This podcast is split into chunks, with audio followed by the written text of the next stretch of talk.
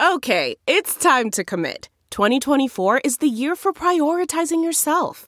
Begin your new smile journey with Byte, and you could start seeing results in just two to three weeks. Just order your at home impression kit today for only $14.95 at Byte.com.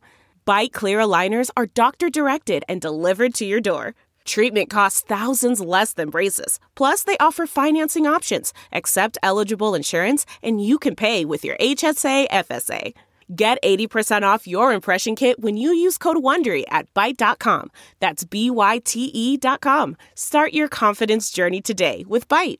I thought we'd be there for four or five days. Ended up being there 11 days. You know, thought we'd do four or 5,000 meals and did that the first lunch service that we were there and thought, you know, there's a huge need. You know, we're not a bunch of fat barbecue guys sitting on the corner with a couple of Weber grills. All right. You ready? Let's go. From Fox 4 News in Kansas City, Are we rolling? Are we on? Hello? I'm Nick Vasos. this is Signal Hill. Playing with smoke and fire fuels his passion for creating new dishes along with classic barbecue. And CNN named him as one of the top 10 heroes of 2017.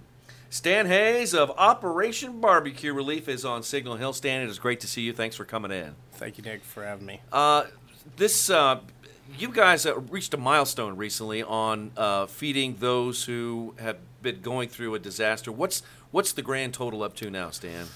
So we're just over um, 1.77 million hot barbecue meals served since 2011. Any any any idea in the wild in your wildest dreams you ever thought you would serve that many meals?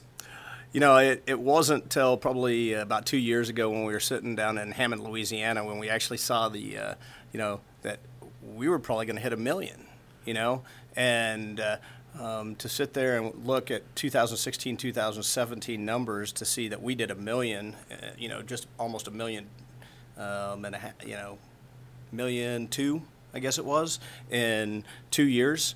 Um, no, I had no idea. I mean, sitting in a parking lot in Joplin, Missouri, just trying to help people um, with a hot barbecue meal was what we started with.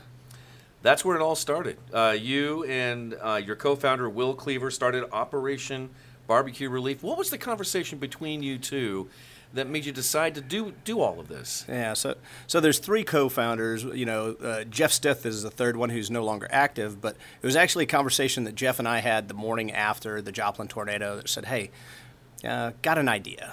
Uh, what do you think? And he was like, "Man, I was trying to figure out a way that we could help down there. I think that's a great idea." And and really, it was let's get bring the barbecue community together. Let's bring our barbecue competition, barbecue friends uh, that we're competing with in a parking lot any given weekend. Let's bring them together to go down to Joplin and help people. I mean, who better to go set up in a parking lot than a bunch of barbecue guys that do it any given weekend with minimal needs? and that was the start of it. I mean, we threw up a Facebook page saying, "Hey, we're going to go." We started putting it out there to our friends, and you know, Will was one of the first people that said, "Hey, I'm I'm coming," and came down there and and uh, really, you know, his project management background is what really got us going in in, in a in a uh, um, positive direction as far as trying to get things organized and, and get it out. You know, I, I'm sort of the mouth, if you will, but he he was the the brains about you know getting everything put together in, in a structured way.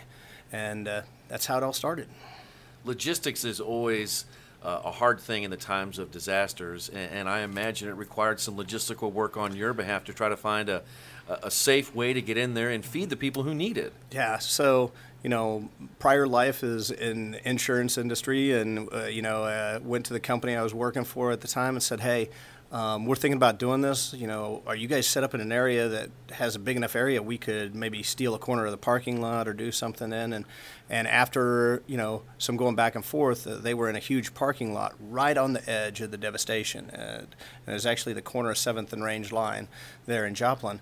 And uh, we went in and set up what looked like a contest, you know, with all these competition barbecue rigs and things. We, we didn't have what we've got today as far as large equipment.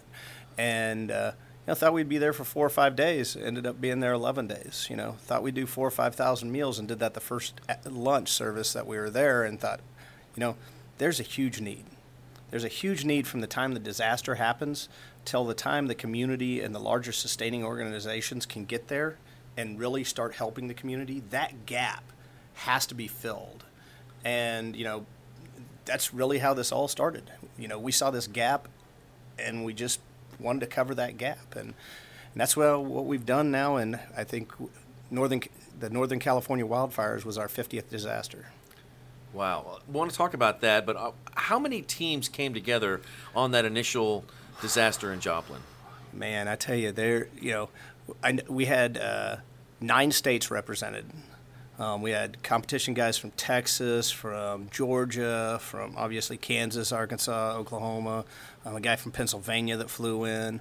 Um, and so we probably we figure we were doing about 100, 100 volunteers a day and that, a lot of them were from the community but we had set up this you know like i said this camp and we probably at any given time had 15 to 20 different barbecue teams that rolled in to help whether it was for a day or was for five days and uh, you know um, it really shows the true spirit of the barbecue community it's, it's a huge family uh, we call it the barbecue family and everybody's got their own little spin, own little taste on barbecue. And uh, I don't know if this seems like an insensitive question, but does does everybody have their own taste, or did you make one kind of barbecue for everybody? So you know, at that point, it was whatever we got donated, whatever yeah. we could find. Um, there's a lot more consistency today. Um, you know, where we're bringing the equipment, we're bringing the rub, we're bringing the, and just looking for people to come and and and uh, fill roles. How many people are volunteer for Operation Barbecue Relief now? You know, if we look at the number of volunteer days out there, the total volunteer days over the last, know, since 2011, um, you're looking at, I think, we're just over 6,700 people that have been on site, you know, and given their time, their heart, you know, and, and a lot of times their own money to be there and, and help people. Um, of that, we probably have what I would say, you know, three to 400 really core I mean, these are people that'll travel. These are people that that you know follow what we do, share what we do, and are actively engaged in the organization. When a disaster happens, uh, and you mentioned the the wildfires in, in Northern California, how do you decide? What goes into a decision about deploying a team? Sure, that's that's probably you know the second question after did you ever think. Um, uh, the uh, no, it, it's a great question because not not every time does a community need exterior help? Meaning, it doesn't always need an organization to come in from outside to heal itself. Um, it might be that there was damage to residential areas, but the entire commercial district might be open, and they're opening up their restaurants, the churches, the civic centers, and they want to take care of themselves. And and you know, uh, we have a true belief that the community really doesn't start healing until it takes over that role of taking care of itself. And so we're there to fill that gap. And if there's not a gap to fill, if there isn't a need for mass feeding, for us to come in is sort of, uh, you know, we're sort of inserting ourselves into a community situation that may not be needed. So we really look at the, that need first. And, and if we find a need, you know, for that feeding, then we're going to start looking for the location and, and the logistical side of things. But that first thing is we got to find the need. Hmm. Stan Hays from Operation Barbecue Relief is our guest on Signal Hill. And uh, so, uh, is the most recent place you've been in Northern California where those wildfires are? Yes. Uh, and, and, how many people did you serve up there? Uh, so we did uh, 20,553 meals over nine days. And were you there personally just yeah. to see some of the devastation? Now, you've seen have you seen a wildfire devastation like that before? I have not seen it that closely before. Um, you know, well, I take that back. Last year during the the Napa uh, Santa Rosa fires, I I did see it, but this was different. I mean, those were you know two separate fires that we I was going back and forth. So I mean, every day I'd go through drive through an area that had fresh burn. Um, you know, uh, I saw vineyards that you know small family vineyards that are gone.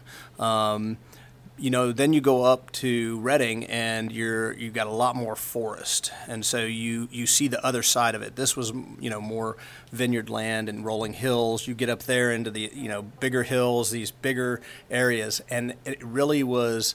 Um, you know, no, no disaster is the same, and, and even with wildfires, I mean, you, you see house on this side of the road, you know, that's gone, just leveled. And on the other side of the road, you know, they used that as the fire break and they were able to stop the fire right there. And so the neighbor across the street perfectly, you know, I'm sure he's got some smoke and everything else, but his house is still standing. Wow, that's how indiscriminate disasters can be. We've seen that with tornadoes too. Yeah, absolutely. One house gone, the other one uh, still there, and it's just heartbreaking to see those the, the pictures of the wildfires where the whole property's been reduced to nothing but ash. It, it is. You know, it's you know that during a tornado, there's possibly a chance that you're going to find some of your keepsakes, some of your memories um, in the rubble around the house. You know, um, and everything. But a fire like that, there there's really no chance. Um, as hot as it is, there's no fire safe or anything like that that's really going to be able to keep your your your uh, possessions that, are in the house for that amount of time that that fire was going. And you're serving in, in these situations here. You're serving whom? Who are you serving? So we're, we're serving the people that have been affected, the people that have evacuated their homes, and, and the workers that are helping in those areas, and, and then the first responders. I mean, you know, we did a lot with the the PG&E you know power company out there, uh, making sure their guys were fed. I mean, these guys were all these guys were on the front lines out there trying to get power poles back up. I mean, got evacuated when the the fire jumped a ridge line and, and came back around. I mean, right to their laydown yard that they were working from that we had been you know the day before just delivered meals to. I'd gone out on that delivery. Um, so when you hear things like that and you think about you, you get to talk to a couple of these guys and they're you know they've been 12 hour day in the heat and and battling you know trying to get people back. Because i mean they want to do just what we want to do. They want to help the people as much as we want to help. And so making sure that those those guys that are you know spending long hours uh, the the people from the national forest service you know they there's a lot of people that get forgotten um, not just the firemen. And don't get me wrong the firemen do i mean i i wouldn't want that job you know, I wouldn't want to uh, be out there fighting this fire and, and putting my life on the line. So if I can give them a comfort comfort meal, you know, mm-hmm. a little mm-hmm. pulled pork and and you know some you know uh, something that just shows that hey, there's more out there than just a you know cold cut sandwich. I'm going to do it. Yeah. What do you serve mostly? So a lot of pork. We, we serve a lot of pork. You know, um, local company here is one of our biggest supporters, in Seaboard Foods, and and uh, um, they've been one of the larger donors that you know um, the last couple years and, and helping make sure we've been able to feed those you know over a million meals in the last two years. So between disasters, whether it's uh, Hurricane Harvey or the fires in Northern uh, California, what do you guys do in your downtime? Yeah, that, that's that's another great question because a lot of people think we just come back and hey, we're just waiting for the next one. But there's a lot of there's a lot of coordination that go into fixing things, you know, getting things restocked. We have to we have, a lot of times we have to go out and find and procure additional items that we ran through because we only have so much warehousing space at our warehouse here. And so we have to try to backfill all of those things, you know, and that's an ongoing process. But the other thing we started a couple years ago that we started noticing is, is, you know, in between disasters, if we don't keep our volunteers engaged, you know, they're going to go look to do something else somewhere. And so we started doing what we called a day of giving. And a day of giving is a day in any community out there where we can give back where we can engage our volunteers, where we can use it as an educational piece to maybe train them on a piece of equipment or train them on a processes, and really um, educate them in OBR, if you will. And uh, so we started doing that, and this last year um, with the CNN Hero stuff and the different some different classes and some things that I, I, I, got to go to as part of that, you know, I really noticed the inconsistency of our program. If you think about it, we're we're sitting back waiting for the next disaster, and we're not taking credit for these day of givings that we were doing. You know, that was our internal piece to keep people engaged, and. Uh, um, what you find is foundations out there look at you your inconsistency of hey you're just sitting back. What, what are you going to do if there isn't a disaster? And so we, we're making strides to solidify two new programs underneath this. Um, one is going to be around military and veterans and that's because about 80 to 85 percent of everything that we had done up to that point uh, for two years in these day of givings either fell around the veteran military or the fight on hunger, helping you know in communities, uh, whether it's on Thanksgiving, serving the homeless. Uh, you know, two years ago, we you know worked with a group that rented a hall, and you know it was tablecloth service, and you were they were served at the table. It wasn't a food line. They weren't going through a soup kitchen. You know, we treated them, you know, to something special on Thanksgiving Day. Um, and you know, we last year between Thanksgiving and Christmas and 12 different communities, um, we did over 20,000 meals for homeless people that just wouldn't e- have gotten a hot meal during those times that needed one. And so those two programs between that and then you know going out and whether it's a National Guard unit that is getting ready to deploy or just maybe returning from deployment at, at you know some some location across the country where we're feeding them and their families you know giving them either a great send off or a great homecoming um, we're act- actively working right now with uh, Fort Bragg, the largest military installation in the United States, at doing their fall festival. So we're going to go out there and do barbecue for their fall festival. But we had, you know, an idea that several guys brainstorming came up with, and that's doing a OBR boot camp, and it's going to be a barbecue boot camp for military and veteran groups, uh, where we teach them about the basics of grilling, uh, smoking and what barbecue is really like because it's a huge family, just like they see, you know, when they're in, you know, when they are in. And so, as we started explaining what we wanted to do to the higher ups at Fort Bragg, they loved the idea of being able to engage the, you know, the troops, engage them in in a fun way. We're going to do a little competition. We'll do a little bragging rights at Bragg, you know, um, event um, that because we're going to have 50 men and women from 10 different units. So we'll, you know, and uh, it's just like barbecue guys or anybody else that's competitive. These guys are ultra competitive. You know, they'll run more for that little plaque than if there was money out there just to be able to say I beat you. And and so that's what we want to do. We want to show that camaraderie that also comes from the barbecue side because one of the things that we know is each one of them probably have that date circled on there, you know, on their calendar of when they're looking to get out. That And- I can't tell you what a fantastic idea that is. So this would be the first time that you've gotten. You're going to get all of these military servicemen and, and women together uh, to do this, right? Yeah, this will be our first barbecue boot camp. We did earlier this year, um, working with the Gary Sinise Foundation and the Robert Irvine Foundation. We did go to Walter Reed, which was a huge opportunity um, to go feed the men and women that have been injured and those caregivers and their families, um, you know, up there in Maryland. And, and it was uh, it was an amazing event for us. Um, plus, I got to bring in 40 volunteers that had never been on a deployment and train them on the equipment. So I got to train people, and we'll do the same thing at Fort Bragg. We're going to bring in people that haven't been on a deployment or maybe haven't been on a deployment in a while and train them on the new equipment that we have and the processes that we've put in place. So we're engaging the volunteers, we're educating the volunteers, and we're giving back all at once. And those servicemen and women, uh, camaraderie is a big thing among their, their fellow brothers and sisters uh, who have been out there fighting for our country. Uh, we're, we are uh, chatting with Stan Hays here of Operation Barbecue Relief. Let's talk about some of the improvements that you have made to your organization, Sure. including, uh, I, I, guess, starting with the equipment. You you mentioned that a couple of times. You've got some, you, you, I mean, to feed that many people, you got to have some Yeah. large equipment, right? Yeah, so you know, and uh, during Hurricane Harvey, we had up to 12 to 13 high capacity, you know, commercial pits going.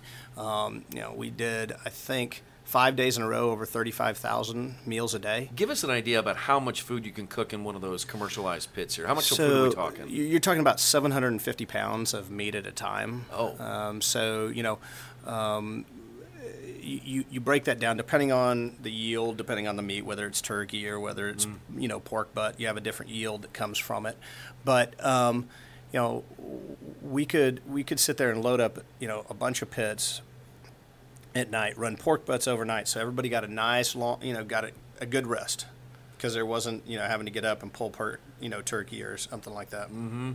And then in the morning, turn it over to like pork loins or turkey breast or something that was a much quicker to cook. And so we, then we could turn those smokers a couple more times during the day. And, and you know, um, our high water mark was, you know, I believe it was September 6th, and, and um, last year. So we're coming up on the year anniversary where we did over 55,000 meals in Houston in one day. And we had every pit that we had loaded and a couple of local barbecue restaurants uh, that were supporters of ours. We had them load stuff on their pits because we didn't have the capacity to be able to do that. Um, and it was, you know, it was the thought and the vision of basically the owner of the manufacturer of all those pits. He was down there and saw all of this, and he came to us and said, "You know, we had a lot of individualized ones there. What if we put five or six of them on a flatbed semi trailer?" To where you could roll in and they'd be compact right next to each other, take up a little bit smaller footprint, and be able to cook. So uh, that'd be great. So we went started going around, and we had to find the, the trailer which is the easy part because five smokers are about you know twenty twenty five thousand dollars a piece.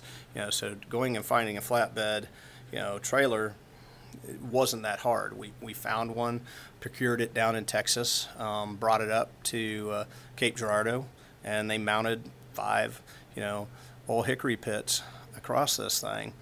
Um, in the meantime, we went to another one of our sponsors, which was Sunbelt Rentals, and Sunbelt Rentals went and said you know, I said, hey, it'd be great. We have a step deck up here. We're not going to be able to put a smoker up there. It's too high and everything. What if we mounted one of your generators up front? What if you guys gave us, you know, the generator to mount up front? And so we started working on that. And next thing we know, we got a 56 kW generator mounted on the step deck. We got five smokers here.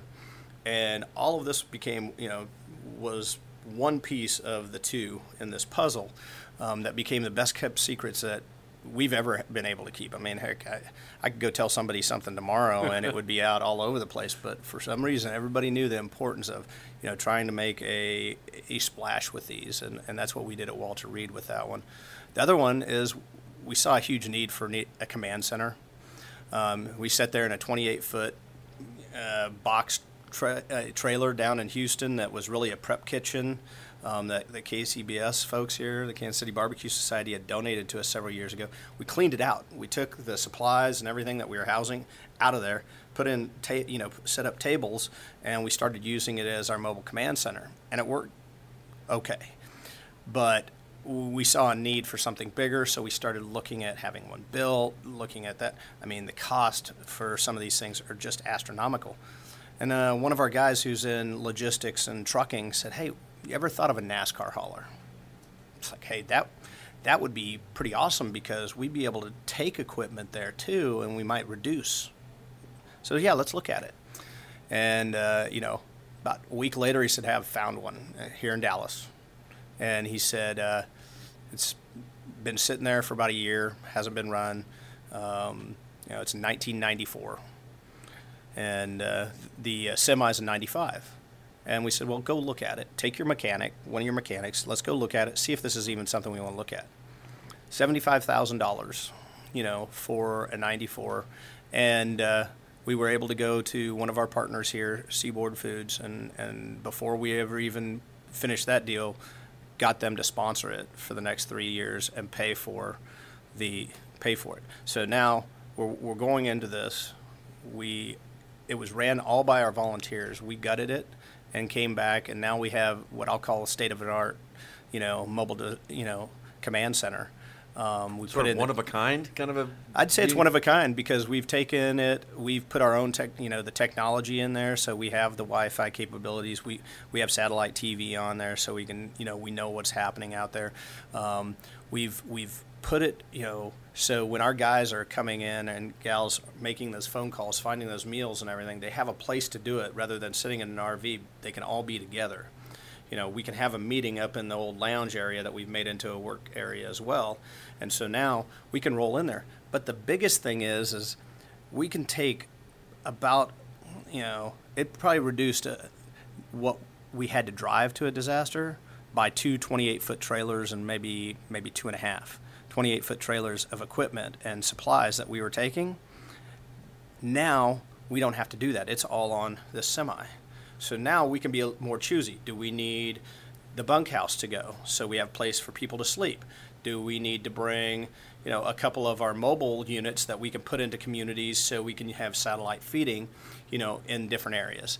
And so it just allows us to be more flexible and if you know, for instance, with Northern California, those are the two things that rolled out of Kansas City, and then the, the third one was a semi, you know, that we rolled out taking uh, product up there.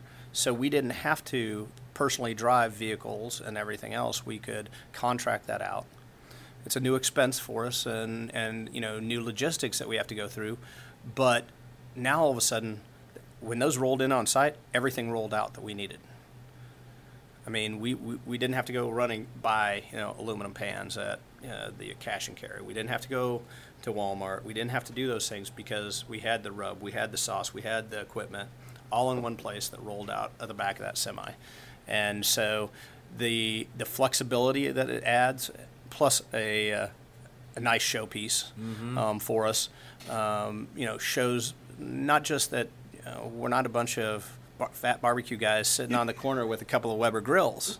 You know, we we mean business when we come in there, and we we can um, Operation produce it. gone. It's gone high tech. It it has, but you know, if we can use the technology to do, you know, to find more people to serve, if we can use the technology and and working with, you know. Uh, Weather service and working with storm spotter, er, storm chasers, and everything to find, you know, areas that we may not have known that were maybe worse affected than where we're at. Um, it gives us an opportunity to utilize different pieces of technology and different resources to target areas that we may not have been serving because we didn't know there was need there. How do you, when, when a disaster happens, and let's take Hurricane Harvey, for example, down Okay. in the Houston area. Uh, you know, the last thing you want to do in a situation like that is, is, is just get in the way of any kind of, real, you know, operations about recovery, rescue, those types of things. How do you deal with first responders or city leaders about, you know, hey, we're going to come down to help? Uh, who do you get a hold of, and how does that process work? So, you know, um, I'll- address that globally and then I'll address Houston because there are two different things that happen. You know, globally, we work, you know, through the uh, um, what they're called the VOADs in the different states. We're members of most of the uh, volunteer organizations active in disasters. Um, we're also a national member now um, of the national VOAD. So we try to work through them because they're working directly with the emergency management folks and getting the information on the ground. Um, at the same time we're doing that, we're working every back channel that we have to find location, find need. Um, you know, we've got local people on the ground that are either our eyes and ears or the state lead in that area. And they've been building up relationships, you know, through these different meetings they've gone to with the VOADs where they're getting to meet the emergency manager for that county or the state. And, and as we build those relationships and they see our capabilities, you know, um, we want them, you know, we want to be top of mind. I mean, we don't want a disaster to happen, but when it does, we want them to think of our capabilities to provide a hot barbecue meal, something that's comforting, something that means more to them than just a bologna sandwich or a peanut butter and jelly sandwich. Now, that's how we do it globally. uh, You know, when you take a global approach. Um, Houston was different. Um, the mayor of Houston actually reached out to to us through some connections and that we have out there and said, "Hey, I, I really would like your organization to come in, feed all of my workers. I've got, you know, I've got firemen, I got police officers, I got EMS, I've got, you know, utility workers for the city that are all working 24/7, you know, and there's no place to eat. Come, will you come in and feed them? We'll give you, a, we'll give you a spot to do it from. We will, we will make sure that you have, you know, any anything you need, and then you can do your outreach from a centralized location around th- the greater Houston area. It's amazing. And so, yeah, it's pretty humbling to have, you know, the mayor of the fourth largest city in the United States come to you Yeah. and, and, and say, hey, can you do this? And we are like, absolutely. We need your help. And uh, um, so that was different. We haven't always had that. Um, you know, we had a little bit of that with the, the state of California. The state of California and their Office of Emergency Services actually welcomed us and asked us if we'd come to Northern California after being out there last year for the wildfires.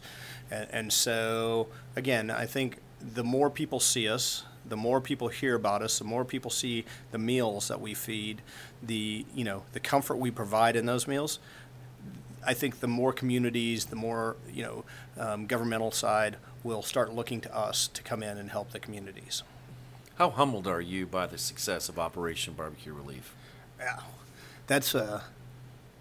Again, I I never myself or anybody that's part of the organization have never done this for uh, you know us. It's always been for others, but you know uh, I guess uh, selfishly, there's always a piece that you want to take some of your time and do something good and feel because it makes you feel good, and that's the selfish part of it. You know, because you're getting, um, but uh, yeah, I, I couldn't think of another thing that I could do out there to help people that that would make me you know feel this way and be uh, you know feel as humbled as I am by the number of people that recognize the work that is being done by the because you know as I tell people, nothing happens until our volunteers get on site and start doing anything. Nothing that I can do, nothing that Will can do or Jeff did or any anybody on our, our, our leadership team does. Actually, you know, until we get on site and we bring in volunteers and they start putting that meat on the smokers and everything, nothing's happened. And uh, um, we can't do it ourselves. And so it's those you know, volunteers across the country and, and the new volunteers. We picked up, you know, quite a few in Northern California. Every one of these disasters, people find us, and uh, we hope that, uh, you know, we hope we never see them again under those circumstances. But uh, know that uh, you know we got new members of the barbecue family after that. Where are you uh, expanding? Uh, how how big is Operation Barbecue Relief getting here? So, so if you looked at the disaster map of where we've been, right? We've we've been in 25 states now to do those 50 disasters. Um, we have we are actively looking in states that we don't have leads in, and we have a state lead in probably mm, 60% of the states across the United States. Um, and the, the ones that we don't are either smaller population areas or not really in a an area of concern, um, meaning they're not really in Tornado Alley, they're not on the Gulf Coast. Um, now we start looking at you know these heat maps and the drought in the you know west of the Rockies and, and everything that's going on there with the fires and going. We need you know we have two in California because it's so large. We have a north and a south. Um, we have two in Texas, a north and a south, um, but we don't have one in Nebraska. They get they get storms. It's just there's a lot more rural areas. Same thing for Iowa. Um, so we started going through and looking at where we don't have them, where we don't have that local cheerleader, that local person that's out there actively trying to build our volunteer base, talk about what we, we're doing, and actively being part of that VOAD and, and involved with those emergency managers. And so those are the areas that we're focusing on, um, you know, and, and looking first at where the higher probability, uh, you know, for a disaster would be, um, and large populated areas, you know. Um, we have we have the great thing is is there's competition barbecue folks in every state. Um, I got several people that want to know about Hawaii if we'll relocate them. I've, you know, jokingly, I was like, if anybody's relocating to Hawaii to take that job, it's going to be me. Um, but uh, no, it, it, it's it's one of those things that I mean, we have we have people in Hawaii that have asked us, hey, how do I get involved? And and so we're we're slowly working on trying to make sure that happens. And if we could do those things and, you know, pr- be prepared for disasters, continue to educate our, our volunteers, train them on our processes, and engage them through these other events, uh, whether it's the Fight on Hunger events that we're going to be kicking off in the fourth quarter this year, or it's, you know, the Fort Bragg or the local veteran events that we'll do um, with barbecue boot camp once we get this first one kicked off. I, I, foresee us doing, you know, local events around Kansas City, Memphis, um, down in Texas where we have a large contingency of volunteers, we have equipment, and, and we'll start in those markets that we have that, and then we'll start expanding from there. And all this based in Kansas City, right, or just outside just Kansas out, City? Area? Yeah, basically, we consider the Kansas City metro home, and, and yeah, it's based here. Our, our main warehouse with both of those, both of the big rigs are sitting sitting there just south of town. Wow. Uh, let's talk barbecue. Uh, Sure. All right, and uh, let's let's since you have been uh, all over different parts of the country serving people, uh, let's talk about the different flavors that you've Sure. encountered, or the different um, influences that I think that people would like to put on their own barbecue. Tell us about some of the different tastes that you've experienced So- around the country. You know, I, I think at this point I've pretty much hit you know, well, I know I've hit all the major, you know, you know, the te- from Texas to Memphis to the Carolinas, um, and then you start getting in a little bit deeper now, you know, to the Alabama influence, the Alabama white sauce, down into the Mississippi area, which has a very distinct, you know, similar to similar to Memphis, but sort of a cross between that and and and some Carolina. Um, you know, you got a lot of you got amazing barbecue people that are training, going out and training in New York City. What is Alabama white sauce? What is that? So Alabama white sauce is a barbecue sauce made out of mayonnaise. Mayonnaise, vinegar, salt, pepper, sugar, some, you know, and um, and the best, some of the best chicken I've ever had is Big Bob Gibson's up in Decatur, Alabama, and he's got this Alabama white sauce, and he'll Oh. take he'll take a basically a half chicken right off the pit, dunks it into a bucket of this Alabama white sauce, puts it back on there to set that white sauce on there, and it is it, it it's different, you know. The way I, it's one of those things you either taste it and you're like that's awesome, or it's like oh my god that's horrible, stay away from me. Um, and there's not a lot of in between. Uh, what I've found with it. All right, so I'm sorry. I, I think I interrupted you when we were talking about. Uh, so we were Alabama, uh, where we're down in the South. We were talking about here. So Yeah. uh, pick, pick pick it up after the South. So, so yeah, I mean, you, you get down into Florida now, and you get these guys.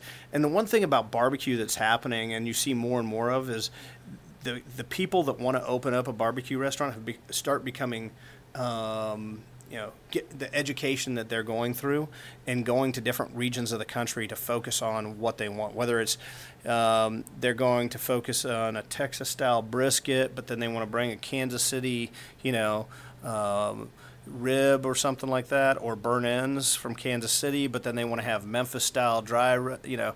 And as you start going around the country, you, you start seeing more and more places pop up that are becoming mashups, where the these these pit masters that are coming in, it's not because they've been doing it. It's not the, you know, the Skylight Inns of North Carolina that that it, you know is third generation now sitting there cooking. It's the new guy coming in just loves barbecue, has a passion for barbecue, but he's become a student of barbecue, and and uh, that's a you know buddy of mine up in New York City has one of the hottest barbecue restaurants around New York um, City, and and it's called Hometown, and I mean he spent six months down in Texas, you know, learning how to do brisket and, and beef ribs, and he has one of the best beef ribs I've ever had in my life. New York Um, City. Exactly. It's hard, you know, but it, it it truly shows the the mashup. I mean, you know, Chicago, you know, is such a foodie town as well, and there's some amazing barbecue up in Chicago, but people don't, you know, don't really you don't really hear about it. Right. Yeah. And and so I tell people, you know, everywhere you go, you should look, you know, for the barbecue and look for, you know, and ask, you know, who's good, who should I try, um, because the locals will tell you what they they think's good, um, and uh, you know, I, I I still do it. I mean, I do it here in Kansas City because there's new restaurants that open all the time around Kansas City. I have my favorites. You probably have your favorites, Right. You know, um, Do you share your favorites, by the way? so, uh, you know, I, I'm friends with so many of them that uh, there there's there's three or four places. You know, everybody knows about Joe's, and, and they've been they've been good friends and, and, and have known Jeff Stehney for many years, well before OBR, um, and and they they're always consistently good. Um, Rob Magee and I became friends um, during competition, and and uh, we were neighbors. Uh, at my, the first grand championship I ever won, well, the first reserve grand champion, he was grand champion. Was Oh, is that right? And we were right next to each other. And then the following year, we were next to each other again at the contest, and we flip flopped. And that was my first grand championship. Was was um, with him right next to me. And so Rob and I, you know, became friends, uh, you know, from competition. But Rob I- I- from Q39. yeah, from Q39, and Yep. Rob is, Rob does you know, as I tell people, uh, there's different styles also. You know, um, the gas station, you, you want that kind of atmosphere, you got to go to you go down to Joe's. You know, you want to sit down because you're bringing a group of people together, a business meeting or something. You're going to go to Q39. And if you want if you want raw, just really great, you're downtown, go over and see Joe over at Slaps, and, and him and his brother are doing a fantastic job over there. They expanded. I haven't been there since they've opened up the out, outdoor area, um, but you know it, they're doing amazing things. And then you know one of my first friends in Kansas City, you know, before even moving here, was meeting Todd Johns, and and Plowboys is is you Oh, know yeah. is a great favorite because it's pretty close to me. I can run up to Blue Springs and go and go see Todd and, and his team up there and and uh, grab some when uh, whenever my wife, you know, well, whenever I'm too lazy to cook it myself and my wife wants something or Those are all success stories, and it's really, really hard to have a restaurant. I mean, it It is it is tough work. and and you're seeing restaurants. I mean, you know, I've I've had I've seen two different barbecue restaurants where I've known the people that uh, that have closed. You know, uh, that have been around for you know one of them down in Texas for like ten years, and and they they're closing, moving, and not going to reopen. Um, you know, another one was out in California. You know, he's one of the few barbecue restaurants around the, the greater LA area, and and you know, um, it's just the cost of everything. It's not th- that he doesn't love barbecue and didn't want to continue to do it. He just didn't want it to to consume, you know, his yeah, his entire life to the point that you know he was he was uh, unable to get out um, and and get away financially from it uh, in, in a positive way. And so he he made a business decision to say, I've got to get out now, and. Uh, so it, it, it's tough, you know, because and that's just on the barbecue side. You see it with a lot of restaurants, and it's it's a cutthroat world. No question about it. Stan Hays from Operation Barbecue Relief is joining us here on Signal Hill. Um, you guys are solely nonprofit, right? We are, yeah, we're we're a 501c3 um, nonprofit, and uh, um, you know our, our donations come from uh, uh, I call it the you know a lot um, a lot of donations. Uh, um, from across the country that are not huge donations, but you know those are the ones that I'd rather have a lot of little ones than one or two big ones because one or two big ones go away, you can't replace them, um, not easily and so we do get you know a good fair share of um, corporate you know sponsorships as well, but that at this time still hasn't um, equated to what the uh, the small donations from people across the country um, give. Uh, aside from money, uh, what what other kinds of items do you guys need? You know, we're- we're always looking for strategic partnerships, uh, you know, to cover things, uh, everything from, you know, uh, we use a lot of number 10 canned vegetables, right? So finding a company that, that that's in that kind of a business um, would be a great place to be. Um, you know, one of, we had a, I won't call it a partnership, but had a, a relationship with a, an aluminum um, company that you know aluminum pans, lids, things like that. Um, but over this last year, as things uh, continue to harden with that market, and everybody that's buying aluminum overseas um, with the embargoes, uh, they're just the, the tariffs are killing killing them. So they're not donating the pallets of pans that we were getting, and and that you, think about you know if one full pan is 50 servings and we're doing 10,000 servings in a day, you know, and you know the same thing is you know one full pan of vegetables is 50 servings. You just extrapolate that out. How many number 10 you know, or how many full pans I go through. And so I've got to find a way, um, and we've been doing some creative ways of using, you know, reusable um, containers, Cambros, um, with liners in them. But then you have to rely that they get back to you after being used. So there, there's risk in, in all of that. Um, and that's probably right now one of the biggest areas that we have is, is trying to find somebody to fill that void in the aluminum product area. Um, and then the new one is the logistics of moving.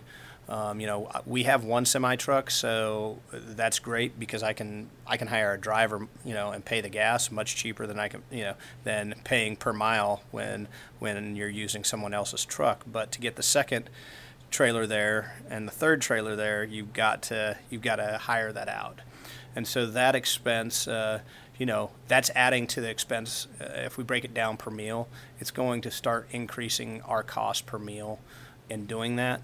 Um, I think it'll be offset in in the reduction somewhat in having to pull as many trailers and having as many people trucking trailers places. Um, plus, you reduce your risk. You know, if you have if you have six people driving, you know, trailers, and now you're down to you know three, uh, you you just reduce your risk out there, and, and something potentially happening, breakdown of equipment, and and things like that. So.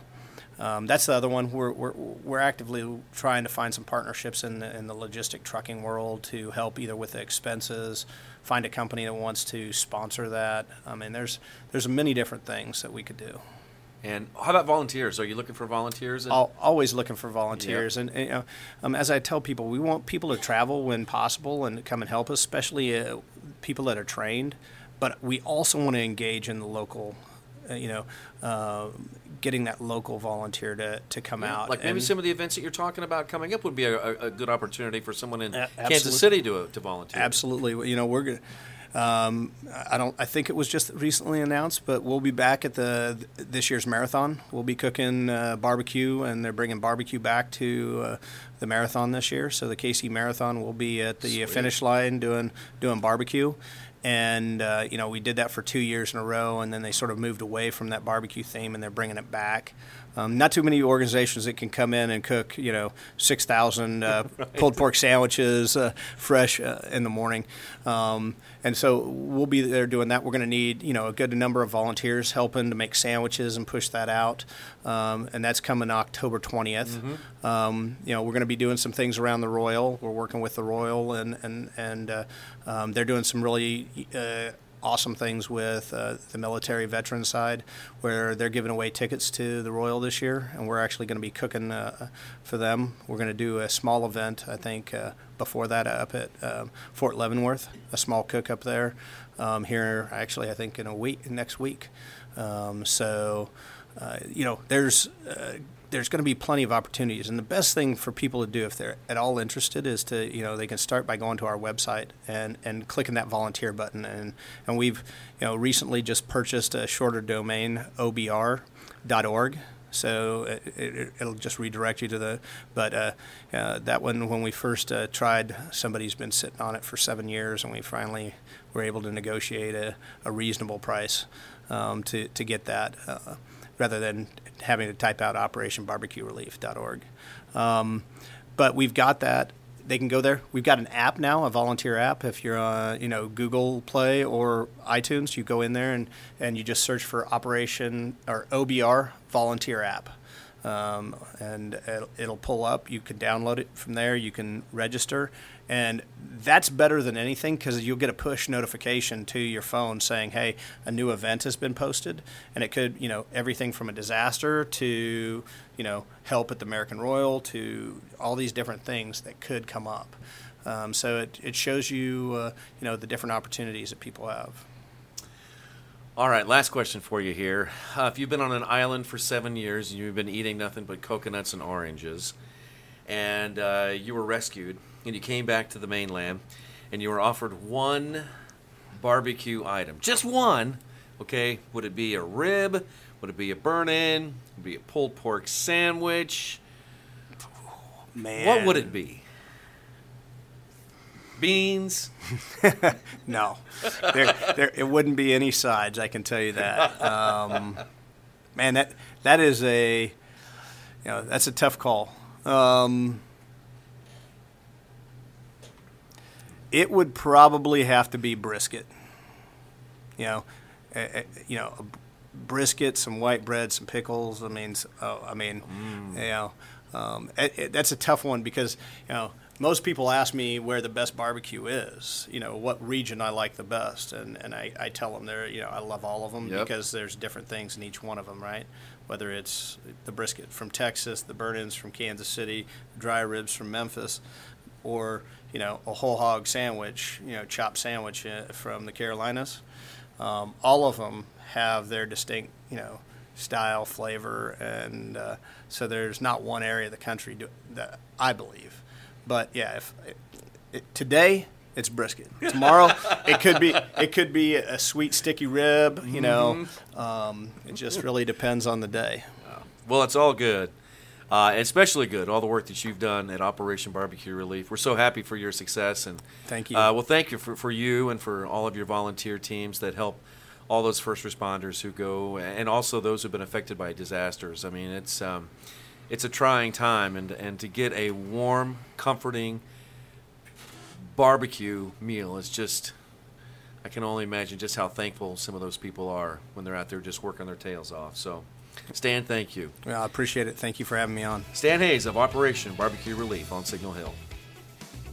Relief, as in barbecue relief. Stan Hays with Operation Barbecue. Great to catch up with him and his expanding uh, operation, not only here serving the Midwest, uh, but also helping folks in Northern California, those devastating wildfires. And as we've heard some stories uh, from Hurricane Harvey down in Houston, Texas, Stan and, and all of the volunteers, thank you so much. You do a, a great work for a lot of people who really need it in desperate times. Check out Signal Hill by going to fox4kc.com and click on the podcast tab. Subscribe to Signal Hill. We'd love to have you click that button. We are available on iTunes, Google Play, and Stitcher. And be sure to check out our website for new episodes. I'm Nick Vasos, and thanks for listening to Signal Hill.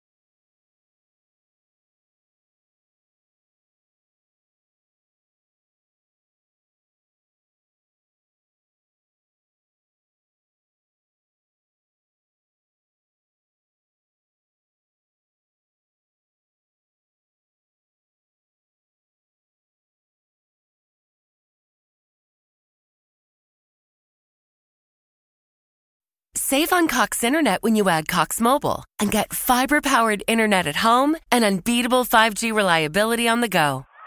So, whether you're playing a game at home, yes, cool, or attending one live, you can do more without spending more. Learn how to save at cox.com/slash internet. Cox Internet is connected to the premises via coaxial cable. Cox Mobile runs on the network with unbeatable 5G reliability as measured by Ookla LLC in the U.S. to H 2023. Results may vary, not an endorsement. Other restrictions apply.